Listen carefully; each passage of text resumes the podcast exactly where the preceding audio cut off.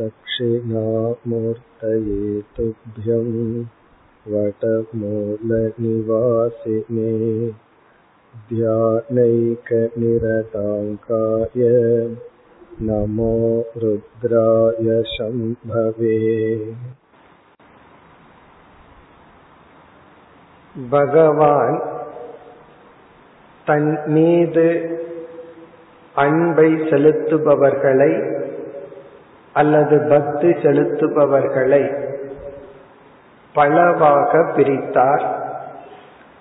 அதில் துயரப்படும் பொழுது மட்டும் என் மீது அன்பை செலுத்தி அதிலிருந்து நிவிருத்தி காண விரும்புகின்ற பக்தர்கள் ஆர்த்தக என்று அழைத்தார். அவர்களுடைய இலக்கு பகவான் அல்ல. பகவானை கருவியாக பயன்படுத்தி அவர்கள் கஷ்டத்திலிருந்தும் துயரத்திலிருந்தும் நீங்குவதையே இலக்காக கொண்டிருக்கின்றார்கள் என்று கூறினார். பிறகு அர்த்தார்த்தி என்று யார் இன்பத்தையும் செல்வ செழிப்பையும் விரும்புகின்றார்களோ அதற்காக என்னை வழிபடுகின்றார்கள் என்று கூறினார். நாம் இந்த உலகத்தில் இந்த இரண்டு விதமான பக்தர்களையே அதிகமாக பார்க்கின்றோம். மூன்றாவது விதமான பக்தர்களை பகவான் ஜிக்ஞாசு என்று அழைத்தார். ஜிக்ஞாசு என்றால் இறைவனை அடைய விரும்புபவர்கள் அல்லது தன்னை தூய்மைப்படுத்திக் கொள்ள விரும்புபவர்கள். உலக பொருள்களையோ அல்லது தனக்கு முன் இருக்கின்ற கஷ்டத்துக்கோ தீர்வு காண இறைவனை வழிபடாமல் இறைவனை அடைய வேண்டும் அல்லது தன்னுடைய மனதை தூய்மைப்படுத்த வேண்டும் என்ற இலக்கை கொண்டவர்கள். பிறகு நான்காவதாக ஞானியும் என்னுடைய பக்தன் என்று கூறி நானும் ஞானியும் வேறல்ல என்றும் பகவான் கூறினார். பிறகு ஞானியான பக்தன் மிக அரிது. பல ஜென்மங்களினுடைய தவ பலத்தினால்தான் உயர முடியும் என்று கூறினார். இனி அதற்கு பிறகு பகவான் கூறுகின்ற கருத்தை நாம் பார்க்க வேண்டும். இருபதாவது ஸ்லோகத்திலிருந்து இருபத்தி மூன்றாவது ஸ்லோகம் வரை சகாம பக்தர்களினுடைய நிலையை பகவான் வர்ணிக்கின்றார். நாம் இப்பொழுது பக்தர்களை வேறு கோணத்தில் மூன்றாக பிரிக்கலாம். பகவான் நான்காக ஒரு கோணத்தில் பிரித்தார். இங்கு நாம் மூன்றாக பிரிக்கின்றோம். முதல் நிலையில் இருக்கின்ற பக்தர்கள் சகாம பக்தர்கள். சகாம பக்தர்கள் என்பவர்கள் பகவான் கூறிய முதல் இரண்டு பக்தர்கள். அதாவது ஒரு கஷ்டம் வந்துவிட்டால் அதற்கு நிவர்த்திக்காக இறைவனை வழிபடுதல். அல்லது ஒரு இன்பம் வேண்டும் என்பதற்காக இறைவனை வழிபடுதல். அவர்களுடைய லட்சியமே அதுதான். அது சகாம பக்தர்கள். நிஷ்காம பக்தர்கள் என்றால் தன்னை தூய்மைப்படுத்திக் கொள்ள வேண்டும். தான் நல்லவர்களாக வாழ வேண்டும். இறைவனையே இலக்காக கொள்ள வேண்டும் என்பவர்கள் நிஷ்காம பக்தர்கள். இரண்டாவது விதமான பக்தர்கள்.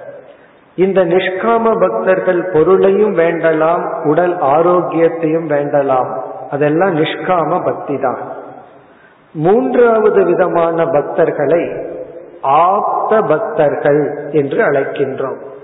ஆப்த காம பக்தர்கள். ஆப்த காமக என்றால் அடைய வேண்டியதை அடைந்து விட்ட பக்தர்கள்.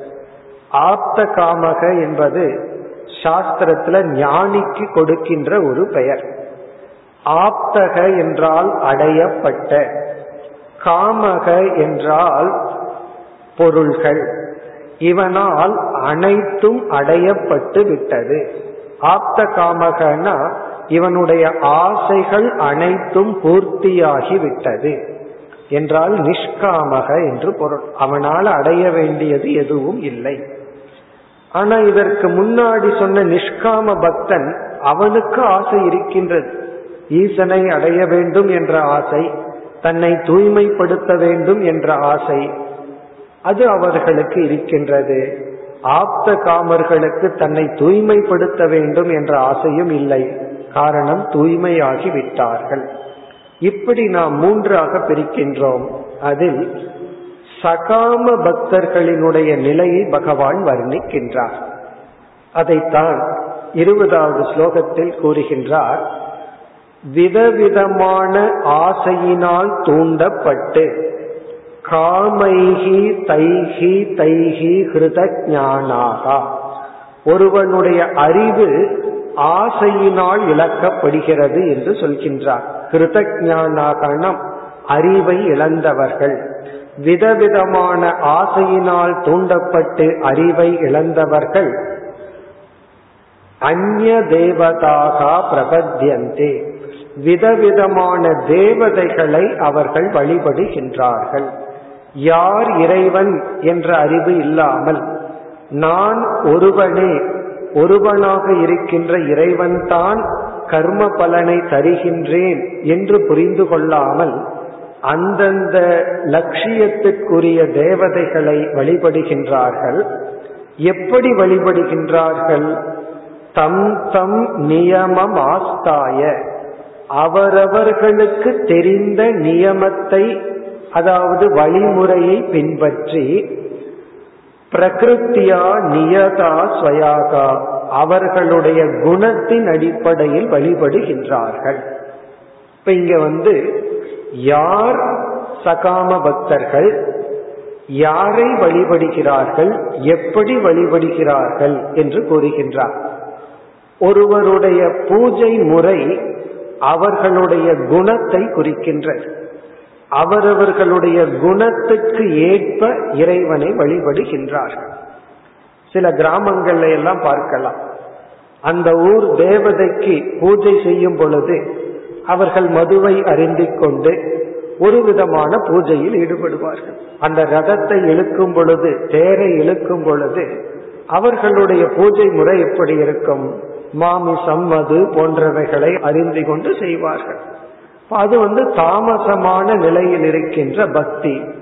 இவ்விதம் நியமம் ஆஸ்தாய என்றால் அவரவர்களுக்கு தெரிந்த நியமப்படி என்னை தேவதைகளை வழிபடுகின்றார்கள்.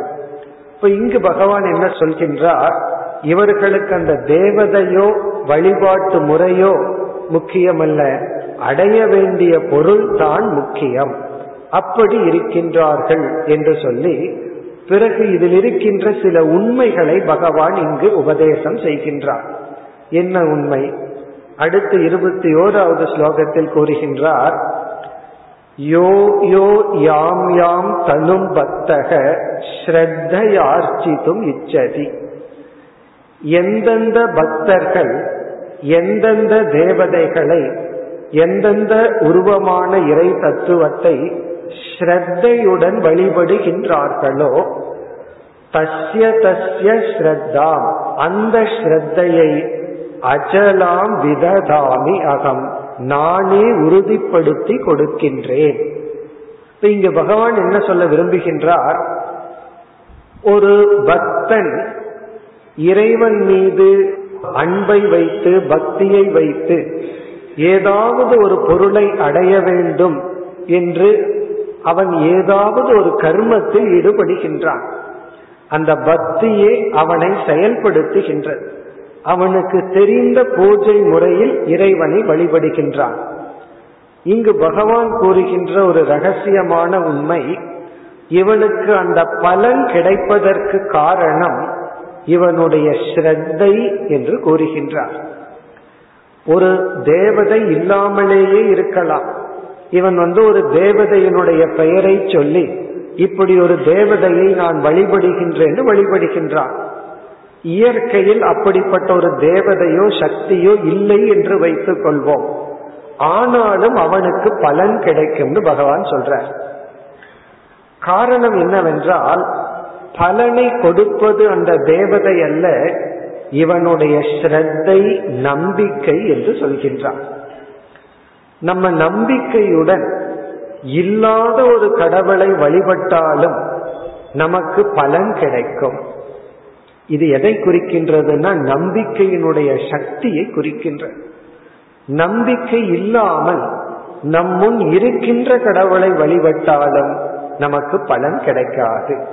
ஆகவே இங்கு நம்பிக்கை தான் முக்கியம் என்று பகவான் குறிப்பிடுகின்றார்.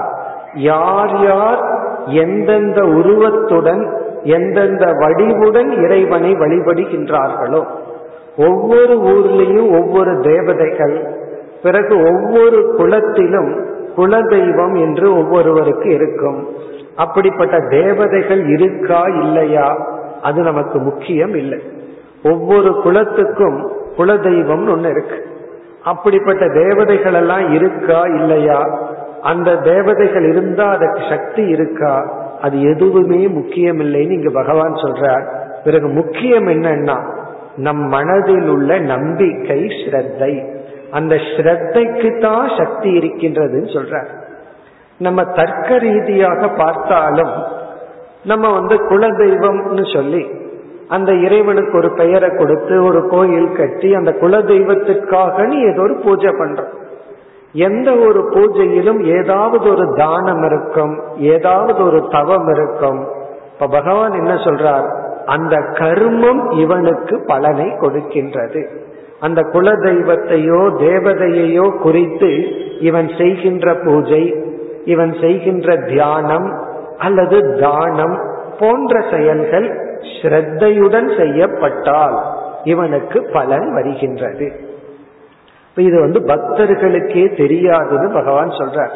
நமக்கு தெரியாத உண்மை என்னவென்றால் நாம் இறைவனை வழிபடும் பொழுது அது பிரார்த்தனையாக மாறுகின்றது.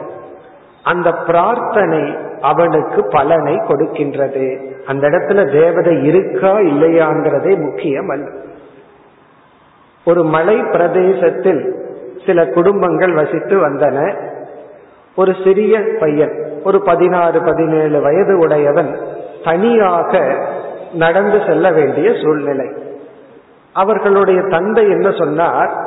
நீ அந்த மலைக்கு செல்வதற்கு முன் ஒரு தேவதை இருக்கின்றது கருப்பு சாமி என்ற ஒரு சாமி இருக்கின்றது.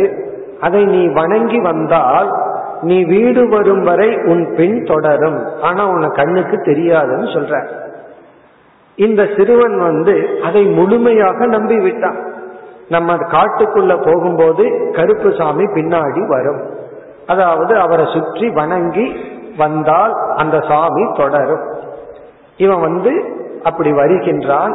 இவனுக்கு ஒரு நம்பிக்கை அந்த சாமி பின்னாடி தொடர்கிறது. வீட்டுக்கு வந்துடுறான் இவன் ஏன் வீட்டுக்கு வர முடிந்தது என்றால் அந்த சாமி என் பின் இருக்கின்றது என்ற நம்பிக்கை அந்த நம்பிக்கை மனோபலத்தை அவனுக்கு கொடுத்தது. ஒரு தைரியத்தை அவனுக்கு கொடுத்தது. இப்ப உண்மையிலேயே அந்த சாமி வந்துதா இல்லையான்னு தர்க்க ரீதியா சிந்திச்சு பார்த்தா வரலதான். கருப்பு சாமியோ வெள்ள சாமியோ எந்த சாமியும் அவன் பின்னாடி வரல அப்படிங்கிறது உண்மைதான். ஒரு கோணத்தில் இனியொரு கோணத்துல பார்த்தா வந்தது என்பதும் உண்மைதான். காரணம் ஒரு கருப்பு சாமியே வந்தாலும் வந்ததுங்கிற எண்ணம் தான் உண்மை. வந்தது என்ற ஒரு கற்பனையான எண்ணம் இருந்தாலும் அதுவும் உண்மைதானே? எது உண்மை எது பொய் அப்படின்னு விசாரம் பண்ணி பார்த்தா இந்த உலகத்தை நம்ம பார்க்கிறோம் எண்ணங்கள் ரூபமா இருக்கு உண்மைன்னு சொல்றோம். வானத்தை பார்க்கிறோம் நீளமா இருக்கு கடலை பார்க்கிறோம் நீளமா இருக்கு ஆனா அது உண்மை இல்லையே.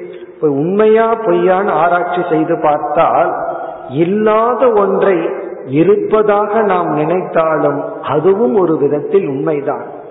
ஆகவே நம்முடைய கற்பனையாக இருந்தாலும் அந்த ஸ்ரத்தைக்கென்று ஒரு சக்தி இருக்கின்றது. அதனாலதான் ஒருவர் ஸ்ரத்தையோடு நம்பிக்கையோடு சில இறை வழிபாடு செய்து வந்தால் அந்த ஸ்ரத்தையை நாம் கலைத்து விடக்கூடாது. அவரிடத்துல போய் தத்துவம் பேசி இப்படி எல்லாம் கிடையாது இதெல்லாம் கற்பனை தான் உன்னுடைய சைக்கலாஜிக்கல் ப்ராப்ளம் எல்லாம் சொல்லக்கூடாது. அவனுக்கு சைக்கலாஜிக்கல் சொல்யூஷன் கிடைக்கும். மனோதத்துவமாக அவனுக்கு ஒரு பலன் கிடைக்கும் பொழுது அதை நாம் உடைத்து விடக்கூடாது. இப்ப அவனுக்கு வந்து ஏதோ ஒரு சாமியின் பின் வந்தது என்ற நம்பிக்கை பலத்தை கொடுத்தது பலனையும் கொடுத்தது. அதே போலதான் இங்கு பகவான் சொல்கின்றார் இந்த நியதி வந்து எல்லா சகாம பக்தர்களுக்கும் எல்லா பக்தர்களுக்கும் பொதுவானதுதான். நாம யார வழிபடுறோமோ அந்த கடவுள் இருக்காரோ இல்லையோ அந்த கடவுள் நமக்கு பலனை கொடுக்கிறாருங்கிறத விட இங்கு பகவான் சொல்றார் உன்னுடைய நம்பிக்கை அந்த பலனை கொடுக்கின்றது. அந்த ஸ்ரத்தை என்ன செய்கின்றது என்றால் அந்த இறைவனுக்கான செயலில் உன்னை ஈடுபடுத்தும். அதை அடுத்த ஸ்லோகத்தில் கூறுகின்றார். இருபத்தி இரண்டாவது ஸ்லோகத்தில் சதயா ஸ்ரத்தையா யுக்தக தஸ்ய ஆராதனம் ஈயதே. அவன் அந்த ஸ்ரத்தையுடன் இறைவன் இருக்கின்றார். இந்த தேவதை இந்த பலனை எனக்கு கொடுக்கும் என்ற நம்பிக்கையுடன் என்ன செய்கின்றான்? இறைவனை வழிபடுகின்றான். இப்ப வழிபடுதல் என்பது ஒரு கர்மமாகி விடுகிறது. கர்மம்னா ஒரு ஆக்ஷன் உலகத்தில் ஒரு நியதி என்னவென்றால் எந்த ஒரு செயலும் அதற்குரிய பலனை கொடுத்தாக வேண்டும். ஒரு செயல் செய்தால் அதற்குரிய பலன் கண்டிப்பா வரும். இவன் வழிபாடு இறைவனுக்காக ஏதாவது ஒரு செயல் செய்கின்றான். அவன் ஜபம் பண்ணலாம் அல்லது நாலு பாடல்களை பாடலாம் அல்லது தானம் பண்ணலாம் பூஜை பண்ணலாம். ஏதோ ஒரு கர்மம் இவனிடமிருந்து வெளிப்படுகிறது. பிரார்த்தனையும் ஒரு விதமான கர்மம். அந்த கர்மத்திற்கான பலனை அவன் அடைகின்றான். லபதேச்ச தத காமான் மயைவ விகிதான்கிதான். இப்ப இங்க பகவான் என்ன சொல்றார்? இறைவனாகிய நான் தான் அவனுக்கு பலனை கொடுக்கின்றேன். ஆனா அவனுக்கு தெரிவதில்லை பலன் எங்கிருந்து வருகின்றது என்று. அவனுடைய நம்பிக்கை அவனுக்கு பலனை கொடுக்கின்றது. நம்பிக்கை செயலாக வடிவெடுத்து அவன் எந்த தேவதையை வழிபடுகின்றானோ அந்த தேவதை மூலமாகவே அவனுக்கு பலனை நானே கொடுக்கின்றேன். இப்ப இல்லாத ஒரு கடவுளை நம்ம கற்பனை பண்ணி அவர் மீது நம்பிக்கை வைத்து ஒரு பலனை அடைகின்றோம்னா பகவான் சொல்றார் அந்த இல்லாத கடவுளாக நான் மாறுகின்றேன்னு சொல்றார். ஏன்னா கடவுள் என்ன வேணாலும் ஆகலாமே இப்ப நம்ம என்ன நம்பிக்கையோடு இறைவனை வழிபடுகின்றோமோ அந்த நம்பிக்கை வடிவமாக நான் உருவெடுத்து அதன் மூலமாகவே அவர்களுக்கு நான் அனுகிரகம் செய்கின்றேன். அதனால இங்கு பகவான் கூறுவது ஒருவன் நம்பிக்கையுடன் செய்கின்ற வழிபாடு அவனுக்கு பலனை கொடுக்கின்றது. ஆனால் இவர்கள் அடைகின்ற பலனின் தன்மை என்ன? அதைத்தான் பகவான் கூறுகின்றார். இருபத்தி மூன்றாவது ஸ்லோகத்தில் இவர்கள் அடைகின்ற பலனினுடைய நிலை என்ன? எப்படிப்பட்ட பலனை அடைகின்றார்கள்? இப்ப இதுவரை பகவான் கூறியதுல ஒரு முக்கிய கருத்து என்னவென்றால் நம்ம வந்து நம்பிக்கையினால் தான் பலனை அடைகின்றோம். இந்த ஸ்ரத்தை நம்பிக்கை தான் நமக்கு வந்து செயல்படுத்த காரணமாக உள்ளது. நம்பிக்கை வழிபாடாக உருவாகி அதன் மூலமாக பலனை அடைகின்றோம். நமக்கு முழு முதல் கடவுளான இறைவனிடமிருந்து தான் வந்ததுன்னு தெரியாது. ஆனா இங்க பகவான் சொல்றார் நான் தான் அந்த நம்பிக்கையை வலிமைப்படுத்தி அந்த நம்பிக்கையினால் அவர்கள் மேற்கொள்கின்ற கர்மத்தின் பலனை தருகின்றேன். ஆனால் அவர்கள் கேட்கும் பலன் எதுவோ அந்த பலனைத்தான் தருகின்றேன். அந்த பலத்தினுடைய தன்மை என்ன? அதை கூறுகின்றார். இருபத்தி மூன்றாவது ஸ்லோகத்தில் அந்தவத்து பலம் தேஷாம் தத் பவதி அல்பமேதசாம். இங்க பகவான் வந்து அல்பமேதசாம் அல்பமான சிற்றறிவை கொண்ட இந்த மனிதர்கள். அல்பமான அல்பம்ன சிற்றறிவை கொண்ட இந்த மனிதர்கள் அடைகின்ற பலன் அல்பம் அந்தவத் அந்தவத்துனா ஒரு வரையறுக்கு உட்பட்டது அல்லது அழியக்கூடியது. அதாவது மிக அல்பமான புத்தியை உடையவர்கள் அல்பமான பலனை அடைகின்றார்கள். அல்லது அழியக்கூடிய பலனை அடைகின்றார்கள்.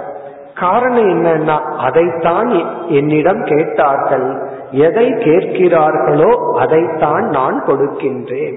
இப்ப பகவான் என்ன சொல்றார்? என்னிடத்துல எதை கேட்கிறார்களோ அதைத்தான் நான் கொடுப்பேன். அதற்கு மேல் நான் அவர்களுக்கு கொடுக்க மாட்டேன்.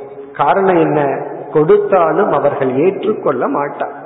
இப்ப ஒருவன் வந்து பகவானிடம் போய் எனக்கு ப்ரமோஷன் வேணும்னு கேட்கிறார். பகவான் நினைக்கிறார் இவனுக்கு எதுக்கு ஆபீஸ்ல வேலை செஞ்சு கஷ்டப்படுத்தணும்? இவனுக்கு கொஞ்சம் வைராகியத்தை கொடுக்கலான்னு சொல்லி ஆபீஸ்ல இருந்தே டிஸ்மிஸ் பண்ண வைக்கிறாருன்னு வச்சுக்கோமே. அப்ப இவனுக்கு பக்தி வருமா? நான் கேட்டதை பகவான் கொடுக்கலன்னு பகவான் மீது வெறுப்பு தான் வருமே தவிர ஒரு கஷ்டத்தை பகவான் நமக்கு கொடுத்தா இறைவன் நமக்கு தவம் செய்ய வாய்ப்பு கொடுத்துள்ளார் வைராகியத்தை கொடுத்த உதவி செய்தார்னு சிந்திக்க மாட்டான். பகவான் எனக்கு கேட்டதை கொடுக்கலன்னு தான் நினைப்பான். ஆகவே அவன் எதை கேட்கிறானோ அதைத்தான் நான் கொடுப்பேன் என்று சொல்லி தேவான் தேவயஜோ யாந்தி. மத் பக்தக யாந்தி மாம் ஒரு தேவதையை அடையணும்னு வழிபட்டால் அந்த தேவதையை அடைவான். என்னை அடைய வேண்டும் என்று வழிபட்டால் என்னை அடைவான். இப்ப இங்க பகவான் என்ன சொல்றார்? இதற்கு முன்னாடி இதே அத்தியாயத்துல என்ன சரணடைஞ்சாதான் உன்னால எதையும் செய்ய முடியும்னார். இப்ப பகவான் தன்னுடைய ரெஸ்பான்சிபிலிட்டியை எடுத்துக் கொள்கின்றார் நான் பொறுப்பல்ல. பக்தர்கள் தான் பொறுப்பு. என்னை எதற்காக வழிபடுகின்றார்களோ அதைத்தான் அவர்கள் அடைகின்றார்கள். என்னை வேண்டும் என்று கேட்டால் நான் என்னை தருகின்றேன். அவர்கள் அல்பமான பொருளை கேட்டால் அந்த அல்பமான பொருளை தருகின்றேன். இப்ப இங்கேயும் பகவான் முதல்ல என்னை சரணடைந்த சரணடைய வேண்டும் சொன்னார். இங்க என்ன சொல்றார்? அது உன்னுடைய விருப்பம். இப்ப இந்த ஸ்லோகங்களிலிருந்து எல்லாம் நமக்கு பகவான் புகட்டுகின்ற கருத்து நமக்கு சுதந்திரமாக தேர்ந்தெடுத்து செயல்படுகின்ற வாய்ப்பு உள்ளது. நமக்கு ஃப்ரீவில் இருக்குன்னு பகவான் சொல்றார். அதாவது மனிதர்களை பகவான் படைக்கும் பொழுது தர்ம அதர்ம அறிவை கொடுத்து இது சரி இது தப்புங்கிற அறிவை கொடுத்து எப்படி வேண்டுமானாலும் நீ வாழலாங்கிற ஃப்ரீடமையும் கொடுத்திருக்கார். நீ எதை வேண்டுமானாலும் பகவானிடம் தேர்ந்தெடுக்கலாம்ங்கிற ஃப்ரீவில்ல கொடுத்திருக்கார்.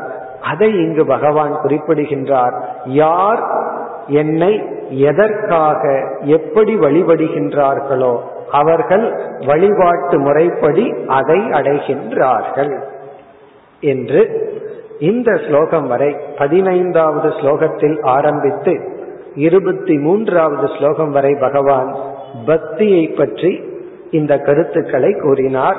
மேலும் பகவான் பனிரெண்டாவது அத்தியாயம் வரை ஆங்காங்கு விதவிதமாக பக்தியை பற்றி பேசப் போகின்றார். பனிரெண்டாவது அத்தியாயத்திற்கே பக்தி யோகம் என்று பெயர். பிறகு நாம் முதலில் பார்த்தபடி இறை தத்துவத்தையும் பேசினார்.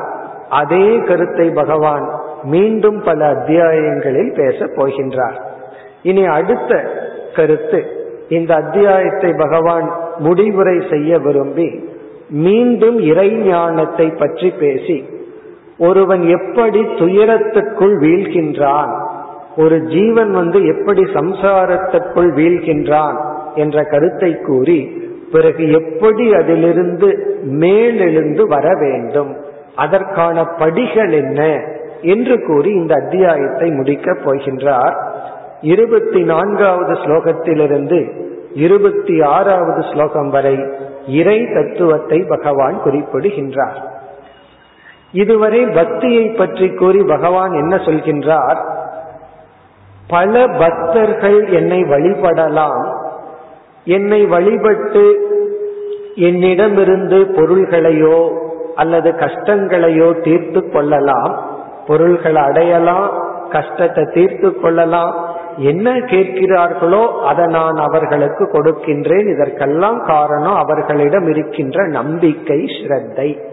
ஸ்ரத்தைங்கிறது ஒன்று இல்லைன்னா அவர்கள் என்ன செய்தாலும் பலனில்லை இதெல்லாம் சொன்னார். இனி ஒரு கருத்தை கூறுகின்றார்.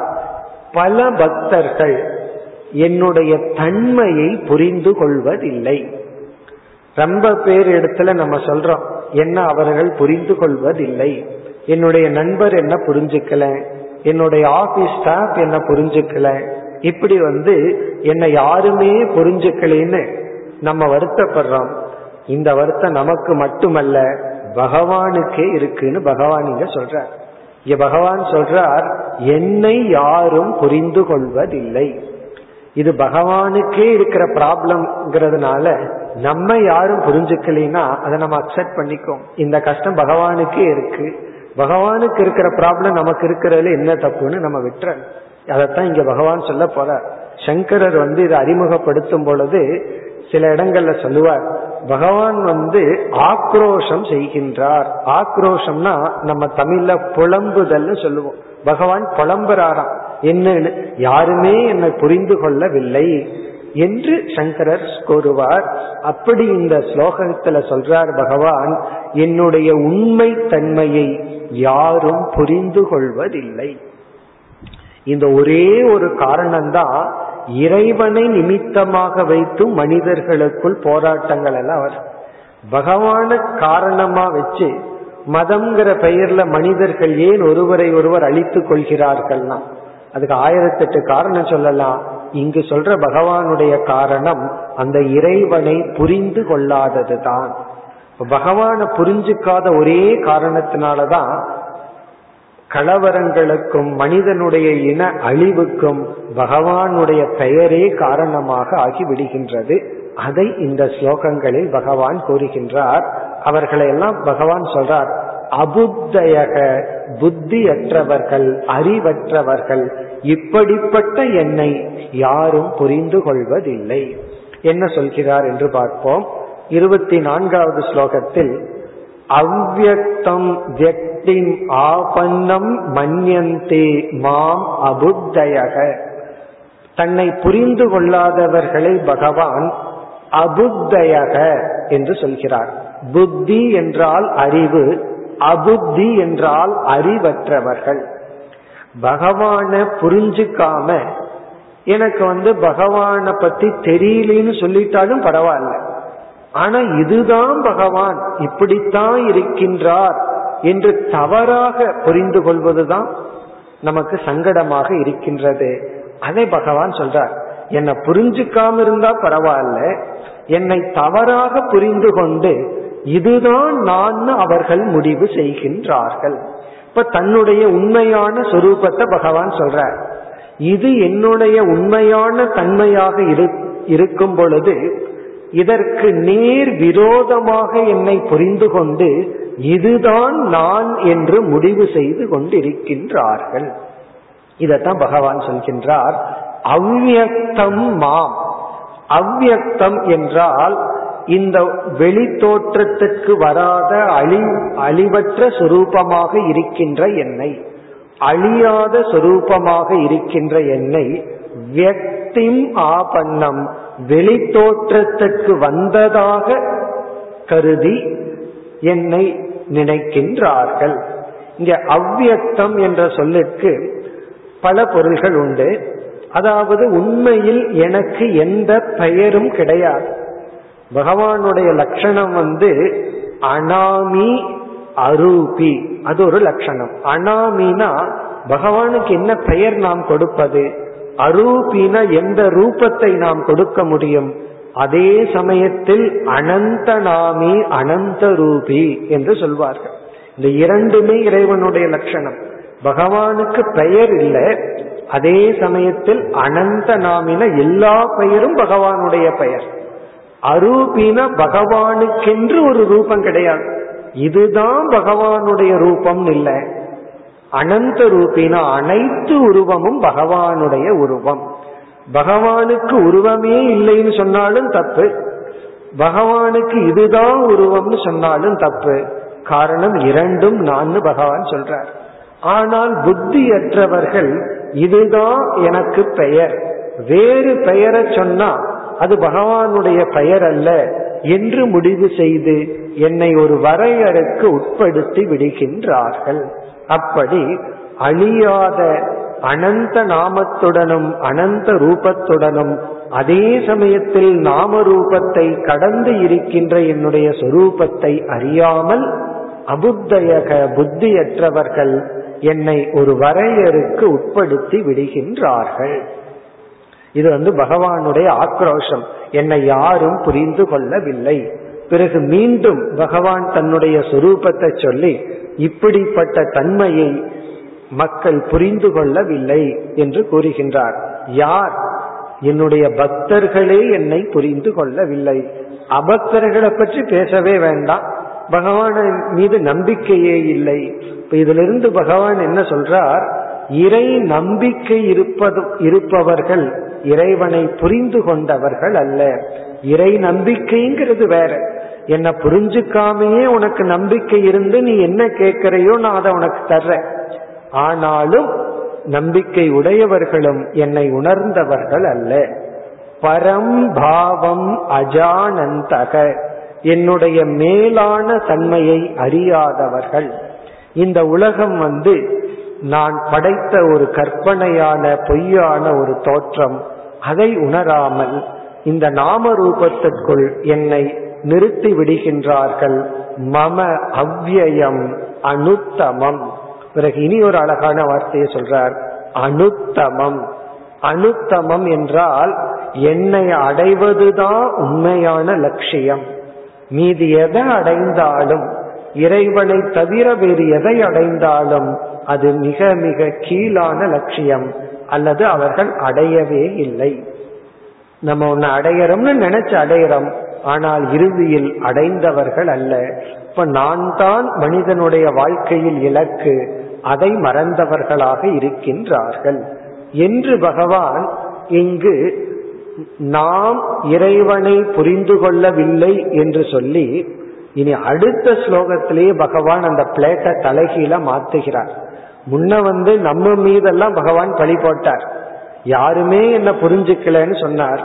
இனி அடுத்த ஸ்டெப்ல பகவான் அடுத்த ஸ்லோகத்துல சொல்கின்றார் நாகம் பிரகாஷ சர்வசிய நான் அவ்வளவு சுலபமாக யாருக்கும் என்னை காட்டிக் கொள்வதில்லை எவ்வளவு முரண்பாடா இங்கு பகவான் பேசுகிறார்னு பார்ப்போம். நாகம் பிரகாஷ சர்வசிய யோகமாயா சமாவிருத்தக. என்னுடைய மாயையினால் மனிதர்களுடைய புத்தியை மறைத்து என்னை நான் காட்டிக் கொள்வதில்லை. சென்ற ஸ்லோகத்துல என்ன சொன்னார்? நான் அவைலபிளா இருக்கேன் என்னை யாருமே புரிஞ்சுக்கலன்னு சொன்னார். இங்க என்ன சொல்றாரு? நான் அவ்வளவு சுலபமாக என்னை ஒருவனிடம் வெளிப்படுத்தி கொள்வதில்லை. நாகம் பிரகாச சர்வசிய நான் யாருக்கும் அவ்வளவு சுலபமாக பிரகாசமாவதில்லை. இதை நம்ம எப்படி புரிந்து கொள்ள வேண்டும் என்றால் நம்ம உலக வழக்கில் ஒரு ஒரு உதாரணத்தை பார்த்து புரிஞ்சுக்குவோம் இப்ப யாரோ ஒருவர் இருக்கார் நம்முடைய நண்பர்னு வச்சுக்கோமே. அவர் வந்து நம்மை புரிந்து கொள்ளவில்லை. அல்லது நம்ம வீட்டில் இருக்கின்ற உறவினர்கள் அவர்கள் நம்மை புரிந்து கொள்ளவில்லை. ஃபர்ஸ்ட் என்ன நினைக்கணும்? அவர்கள் என்னை புரிந்து கொள்ளவில்லைன்னு கொஞ்சம் வருத்தப்படணும். பகவான் வருத்தப்பட்டது போல. அடுத்தது என்ன புரிஞ்சுக்கணும்? நீங்க பகவான் சொன்னது போல என்ன புரிஞ்சுக்கிற அளவுக்கு அவர்களுக்கு அறிவில்லை. புரிஞ்சுக்கிற அளவுக்கு அறிவு இருந்தா புரிந்து கொள்வார்கள். இங்கு பகவான் என்ன சொல்றார்? அவர்களுக்கு சித்த சுத்தி இல்லாத காரணத்தினால் மன தூய்மை இல்லாத காரணத்தினால் அவர்களால் என்னை புரிந்து கொள்ள முடியவில்லை. இந்த உலகத்துல யாராவது நம்மை புரிந்து கொள்ள முடியவில்லை என்றால் ஒன்னா அவர்களுக்கு தகுதி இல்லை அல்லது புரிஞ்சுக்கிற அளவுக்கு நமக்கு தகுதி இல்லை. இப்ப இங்கு வந்து இரண்டையும் பகவான் சொல்றார். யாரும் என்னை புரிந்து கொள்வதில்லைன்னு சொல்றார். அதே சமயத்துல அவர்களுக்கு அவ்வளவு சுலபமாக நான் இல்லை. பகவான் அவ்வளவு சுலபமாக புரிந்து கொள்ள முடியாது. அதனால இறைவன் பெயர்ல நடந்து வருகின்ற கலவரத்தை நம்ம நீக்கணும்னு மனசுல நினைக்கலாம். ஆனா அது சுலபம் அல்ல. காரணம் என்னன்னா வேற ஏதாவதுன்னு ஏதாவது பண்ணி நீக்கிடலாம். ஆனால் அது கடினம். அதற்கு மிக முக்கிய காரணம் அதற்கு அறிவு தேவை. வாழ்க்கையில மிக மிக கஷ்டமான ஒரு காரியம் என்னன்னா ஒருவருக்கு அறிவை கொடுத்தல். நம்ம ஏதோ ரொம்ப சுலபம் நினைச்சிட்டு இருக்கோம். மிக மிக கஷ்டமானதுன்னா ஒருத்தருக்கு ஒன்றை புரிய வைத்தல். மகாபாரதத்திலேயே அதை பார்க்கலாம். துரியோதனனுக்கு வந்து ஒரு சிறு அறிவை கொடுப்பது சுலபமா? அல்லது மகாபாரத யுத்தத்தை நடத்துறது சுலபமானா பகவான் வந்து முதல்ல கஷ்டமானதை ட்ரை பண்ணார். துரியோதனனுக்கு புரிய வைக்கலான்னு ட்ரை பண்ணார். முடியல. பிறகு யுத்தம் தான் சுலபமா இருந்தது. இப்ப அவனுக்கு வந்து இந்த விஷயத்துல எது தர்மம்? தன்னுடைய சொத்துல ஒரு பகுதியை பாண்டவர்களுக்கு கொடுத்துட்டா போதும். எவ்வளவோ அழிவை தடுக்கலாம். அந்த ஒரு சிறு அறிவை அவனுக்கு புகட்ட முடியவில்லை. அதனால் என்ன ஆச்சுன்னா அது யுத்தமே வர வேண்டியது இருந்தது இதிலிருந்து நாம் புரிந்து கொள்ள வேண்டியது அறிவின் மகிமை. அத பகவான் மீண்டும் கூறுகின்றார் மூடோயம் நாபி ஜானாதி. கொஞ்சம் கடினமான வார்த்தையை பயன்படுத்துகின்றார். மூடக அயம். இந்த உலகமே மூடர்களாக இருக்கின்றது. லோகமே மனிதர்களே மூடர்களாக இருக்கின்றார்கள். யார பகவான் பேசுறார்? தன்னுடைய பக்தர்களை தான் பேசுகின்றார். என்னுடைய பக்தர்களே மூடர்கள் என்று சொல்கின்றார். தன்னுடைய அபக்தர்களை பற்றி பேசல. அப்ப அவங்கள பத்தி என்ன பகவான் பேசணும்? யார் வந்து திட்டுவார்கள்னா அம்மா தான் குழந்தையை திட்டுவார் அதுபோல பகவான் தன்னுடைய பக்தர்களை சொல்றார் மூடர்கள்னா அறிவிலிகள் என்னை புரிந்து கொள்வதில்லை. நான் இந்த உலகத்திற்கு அப்பாற்பட்டு அழியாத தத்துவமாக இருக்கின்றேன். ஏன் மூடர்கள் சொல்றாருன்னா என்னிடத்தில் வந்து அல்பமான பொருளை கேட்கின்றார்கள். என்னிடத்துல மேலான பொருளை கேட்கலாம். அதை விட்டு அல்பமான பொருளை கேட்கின்ற அவர்கள் மூடர்கள் என்று சொல்லி பிறகு பகவான் அடுத்த ஸ்லோகத்தில் தன்னுடைய சர்வஜக என்ற தன்மையை கூறுகின்றார். வேதாகம் சமதேதானி வர்த்தமானி சார்ஜுன. நான் அனைத்தையும் அறிபவன். மீண்டும் இறை ஞானத்தை பகவான் நமக்கு புகட்டுகின்றார். நம்ம இதை ஏற்கனவே பார்த்தோம். இறைவன் என்பவர் இந்த உலகத்துக்கு காரணமானவர். இப்படித்தான் நம்ம ஆரம்பித்தோம். அடுத்த பகுதியில காரணத்தை இரண்டாக நம்ம பிரிச்சோம் உபாதான காரணம் நிமித்த காரணம்னு பிரிச்சோம் இங்க பகவான் சொல்றார் நானே இந்த உலகத்துக்கு உபாதான காரணம் நானே நிமித்த காரணம்னு சொன்னார். அதை மீண்டும் பகவான் இங்கு முடிவுரைக்காக ஞாபகப்படுத்துகின்றார். நானே அனைத்தையும் படைத்த காரணத்தினால் வேதாகம் சமதீதானி. இந்த உலகத்தினுடைய தோற்றம் உலகம் இருப்பு இதற்கு முன் இருந்தது அனைத்து காலத்தையும் நான் அறிவேன். இதைத்தான் சர்வஜன் என்று சொல்கின்றோம். சர்வஜம்னா அனைத்தையும் அறிந்தவர் என்று சொல்லி ஆனால் இந்த உலகம் என்னை அறியாது. நான் உலகத்தை அறிவேன். ஆனால் இந்த உலகம் என்னை அறியாது. என்று சொல்லி இந்த தலைப்பை பகவான் நிறைவு செய்கின்றார். அதாவது ஏற்கனவே இறைஞானத்தை பற்றி கூறினார். முடிவுரைக்காக மீண்டும் இறைஞானத்தை பற்றி கூறி பக்தர்கள் நம்பிக்கை வைத்து என்னை வழிபடுபவர்கள் பலர் ஆனால் என்னை புரிந்து கொள்பவர்கள் மிக சிலர் என்று கூறி அவர்களுடைய நம்பிக்கையே அவர்களுக்கு பலனை கொடுக்கும் என்று கூறினார். இனி அடுத்த இரண்டு ஸ்லோகங்களில் இருபத்தி ஏழு இருபத்தி எட்டு இந்த ஸ்லோகங்களில் பகவான் ஒரு ஜீவன் எப்படி சம்சாரம் அல்லது பந்தம் என்கின்ற துயரத்தில் வீழ்கின்றான் என்றும் அவன் எப்படிப்பட்ட சாதனைகள் மூலம் தேறி வர வேண்டும் என்றும் பகவான் குறிப்பிடுகின்றார். அதாவது நம்ம எப்படி சம்சாரத்தில் வீழ்ந்தோம் எப்படி மேலெழுந்து வர வேண்டும். அதுதான் நமக்கு முக்கியம். அதை பகவான் குறிப்பிடுகின்றார். நம்ம சம்சாரத்துல எப்படி விழுந்தோங்கிற கேள்விக்கு பகவான் என்ன சொல்றார்? நீங்கள் விழவில்லை பிறக்கும் பொழுதே ஜீவர்கள் சம்சாரிகளாகத்தான் பிறக்கின்றார்கள். யாருமே கொஞ்ச வருஷத்துக்கு பிறகு கொஞ்ச வருஷம் ஞானியா இருந்து திடீர்னு சம்சாரி ஆகல நம்ம பிறக்கும் பொழுதே சம்சாரியாகத்தான் பிறந்துள்ளோம். சம்சாரியாக பிறந்துள்ளோம்னா என்ன அர்த்தம்? அதை பகவான் கூறுகின்றார் இச்சா துவேஷ சமுத்தேன துவந்த மோகேன பாரத சர்வபூதானி சம்மோகம் சர்க்கே யாந்தி.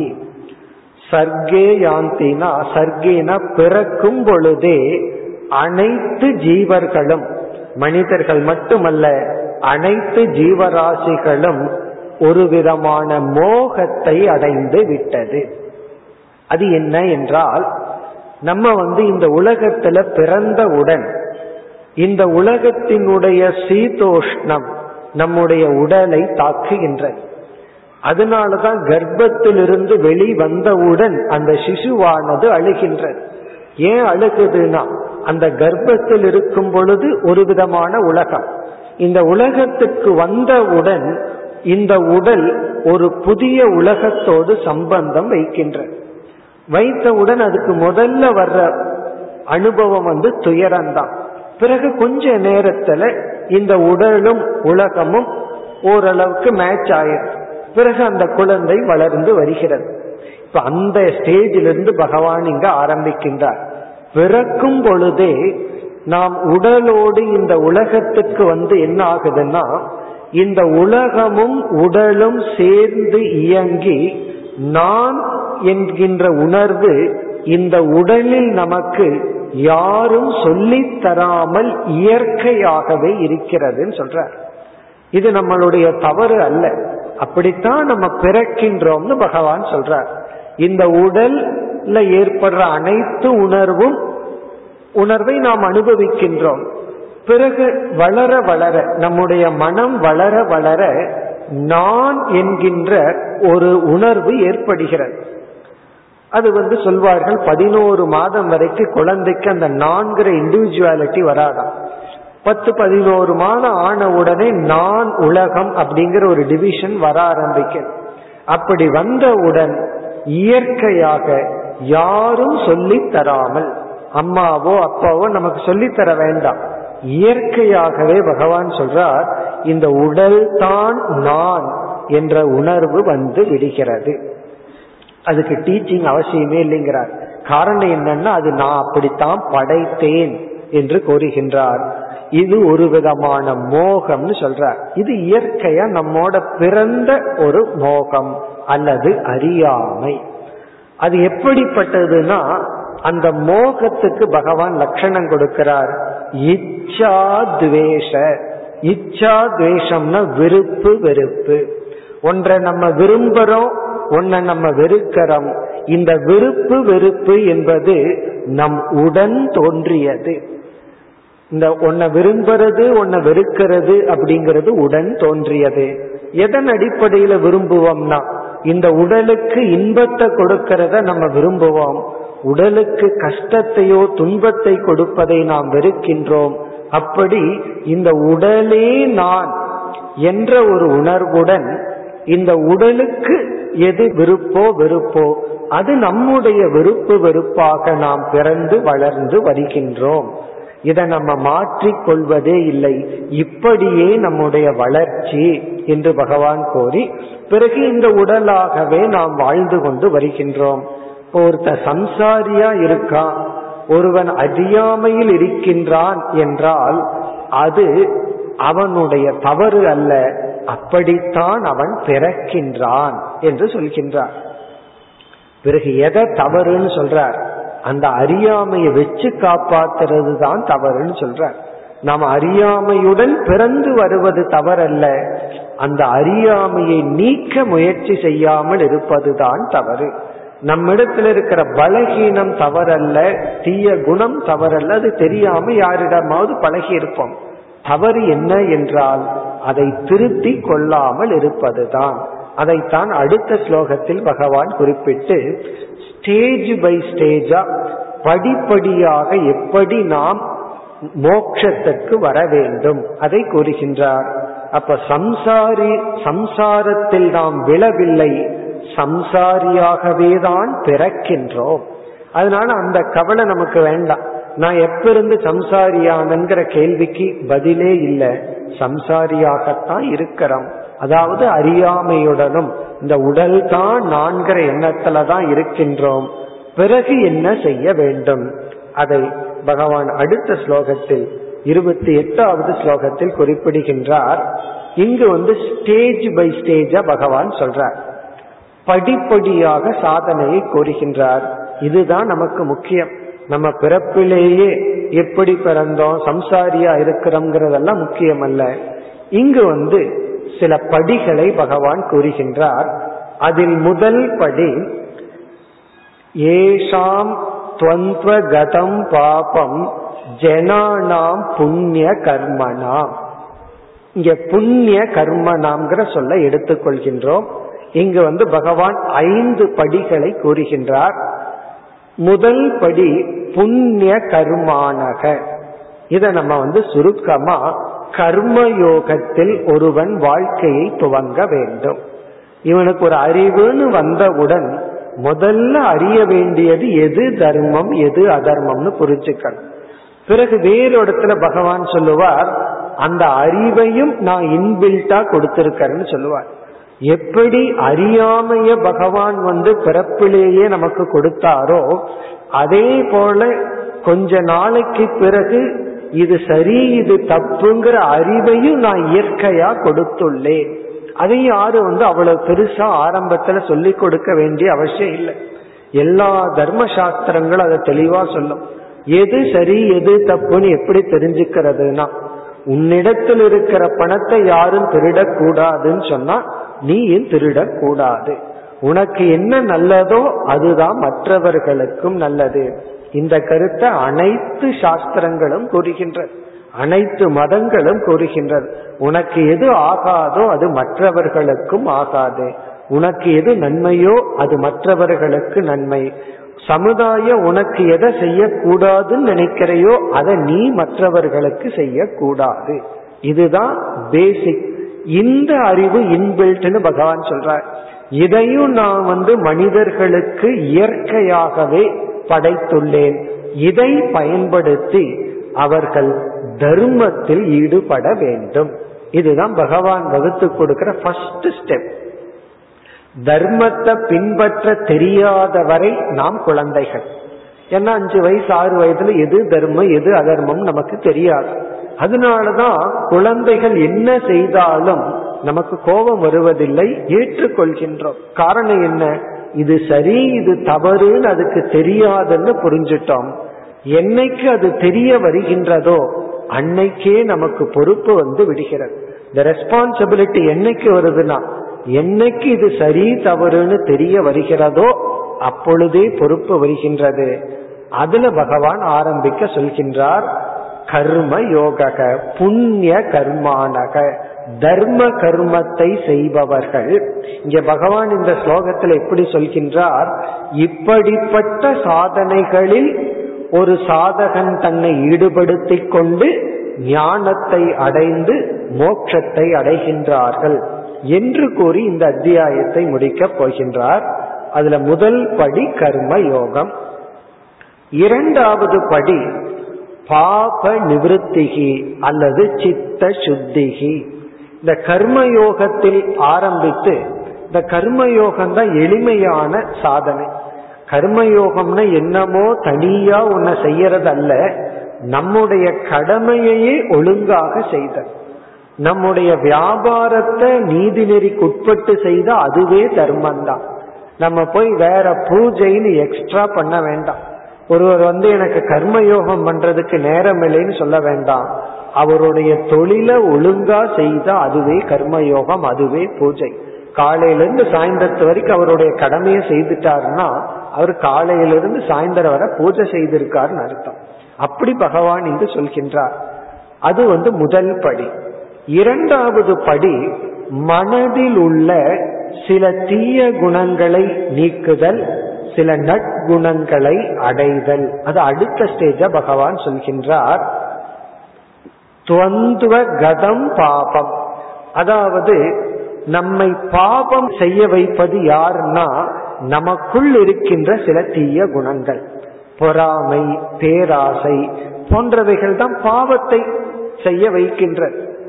ஆசை ஓரளவு இருந்தா பாவம் பண்ண மாட்டோம். அது சற்று பேராசையானவுடன் என்ன ஆகுது அந்த ஆசையை தீர்த்து கொள்ள தர்மத்தை விடுகின்றோம் அதர்மத்தை பின்பற்றுகின்றோம். அதனால அடுத்தபடிய பகவான் என்ன சொல்றார்?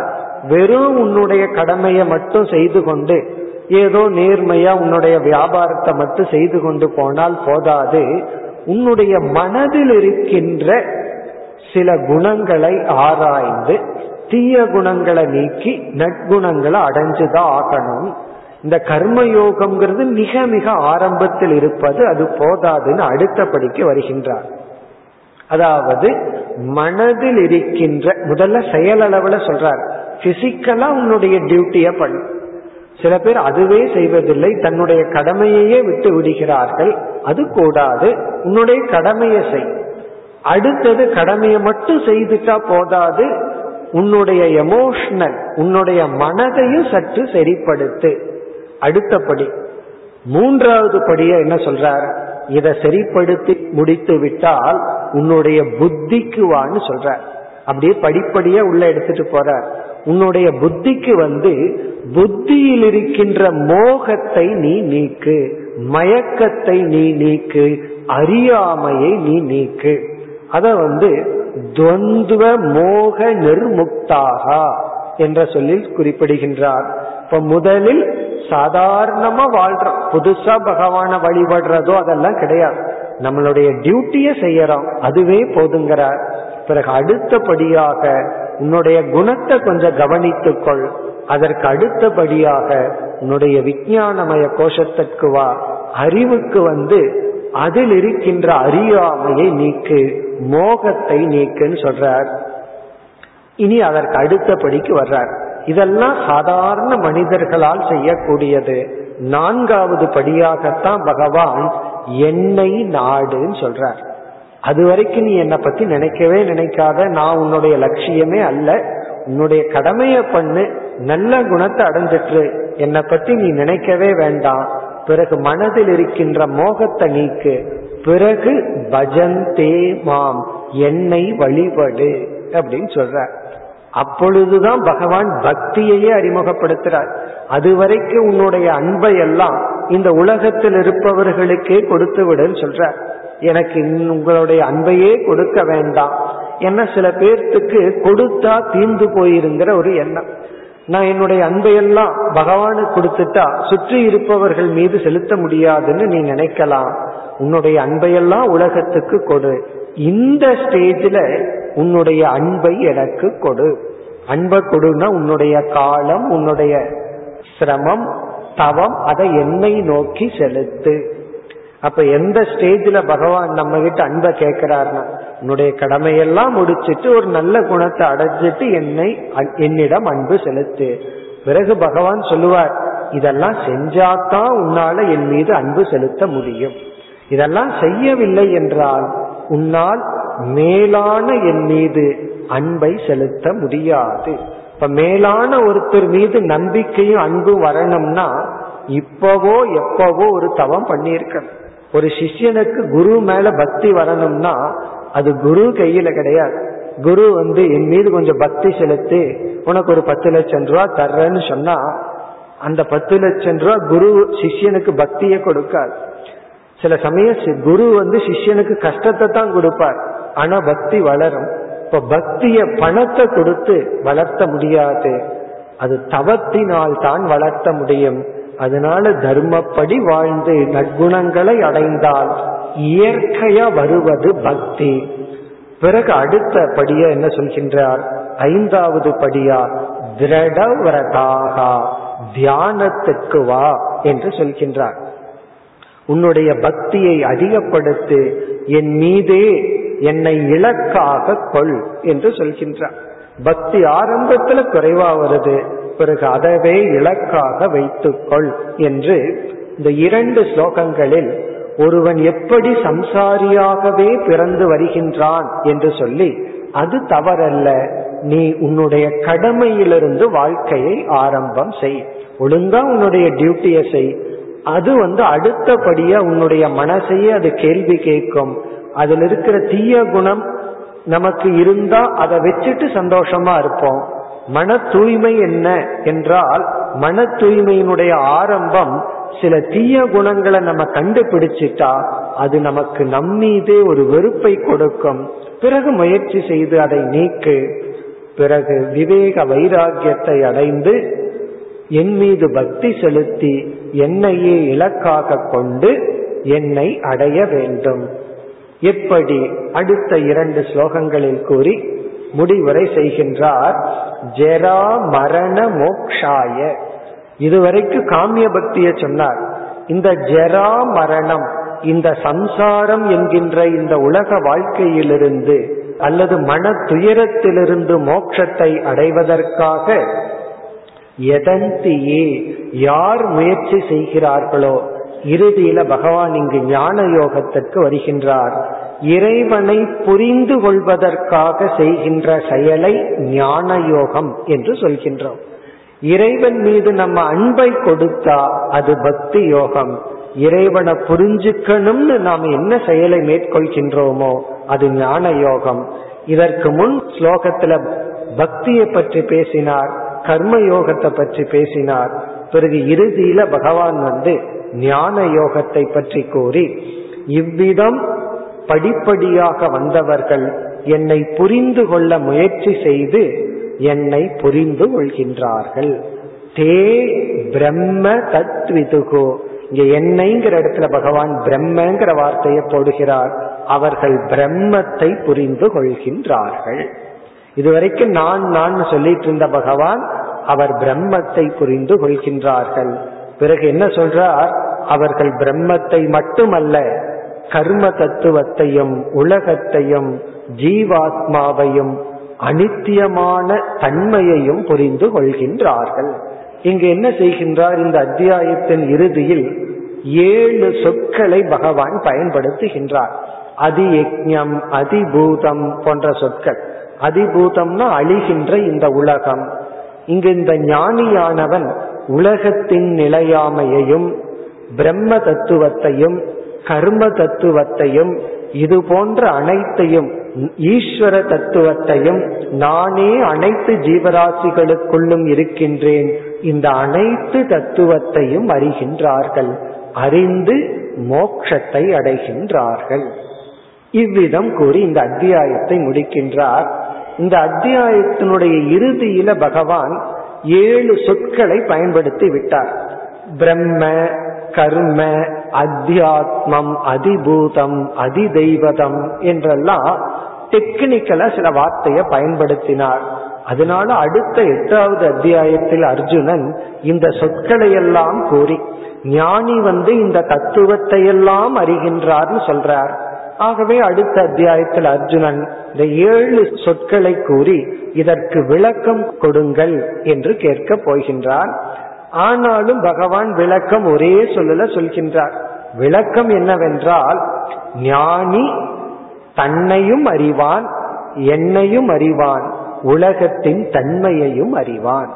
இந்த உலகம் எப்படிப்பட்ட தன்மையுடன் உள்ளது? நான் இறைவனாகிய நான் யார்? தாங்கள் யார்? தனக்கும் இறைவனுக்கும் என்ன உறவு? இதெல்லாம் பிலாசபில பேசப்படுகின்ற கருத்து. இதுதான் தத்துவத்தில் விசாரம் செய்யப்படுகின்ற கருத்து.